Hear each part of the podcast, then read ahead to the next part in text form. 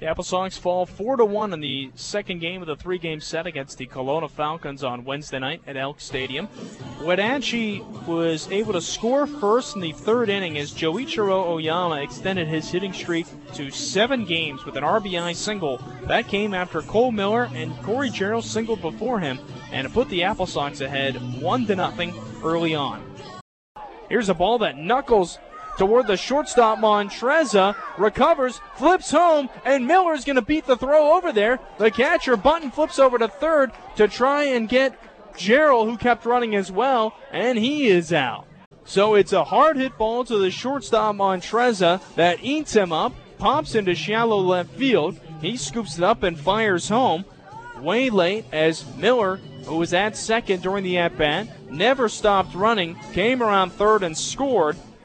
Jarrell tried to continue to follow his lead. He was gunned down at third, so one out in the inning.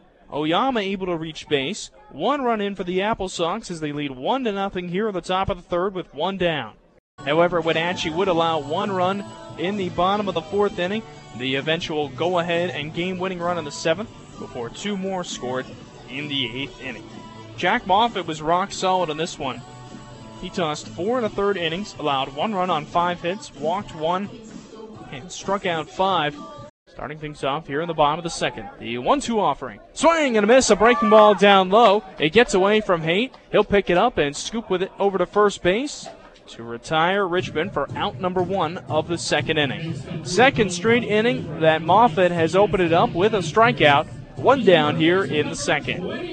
Moffitt deals a fastball that's on the outside edge for called strike three. A little bit of a late call, but in time for out number two. Montreza down looking. Three strikeouts already for the Apple Sox right-hander Moffitt. And Mason Philly started really strong out of the pen for the Apple Sox, retiring each of the first five hitters that he faced.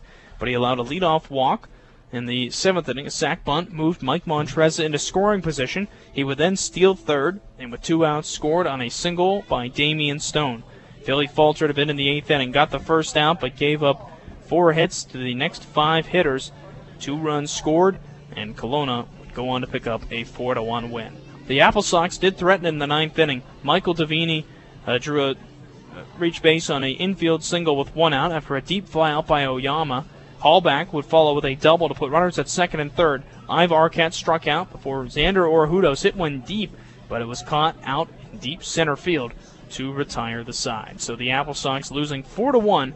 In the second game of this three-game set, and that sets up a rubber match coming up on Wednesday night when these two teams, rather on Thursday night, it'll set up a rubber match on Thursday night when these two teams face at six thirty-five p m Prior to Wednesday's game, I had a chance to catch up with Riley Sinclair after he allowed one run in four innings of work in Tuesday night's win. Give a listen. Riley, you went four innings for the second straight start against Kelowna, this time held them to one run. It feels like every time you've taken the mound this summer, you've improved a little bit. What was the key to your success last night? Uh, last night, I didn't really feel like I had my best stuff right out of the gate, uh, so it just took a lot of like mental strength and just trust my stuff to fight through it and get outs any way I could. You did have that one run allowed in the first inning. Your first two hitters reached base. You buckled down and retired each of the next three. What'd you do to kind of set yourself in the right direction? I uh, just told myself no more that's getting across, and gotta do whatever it takes to keep them out there. And that was also an issue in that last start against Kelowna. But again, you buckled down after that and you got the job done. Is it, you know, is it one of those things where you think sometimes guys are just stepping up and they're swinging a little bit more early on, or what do you think it is that's uh, the, the strong starts for opposing teams?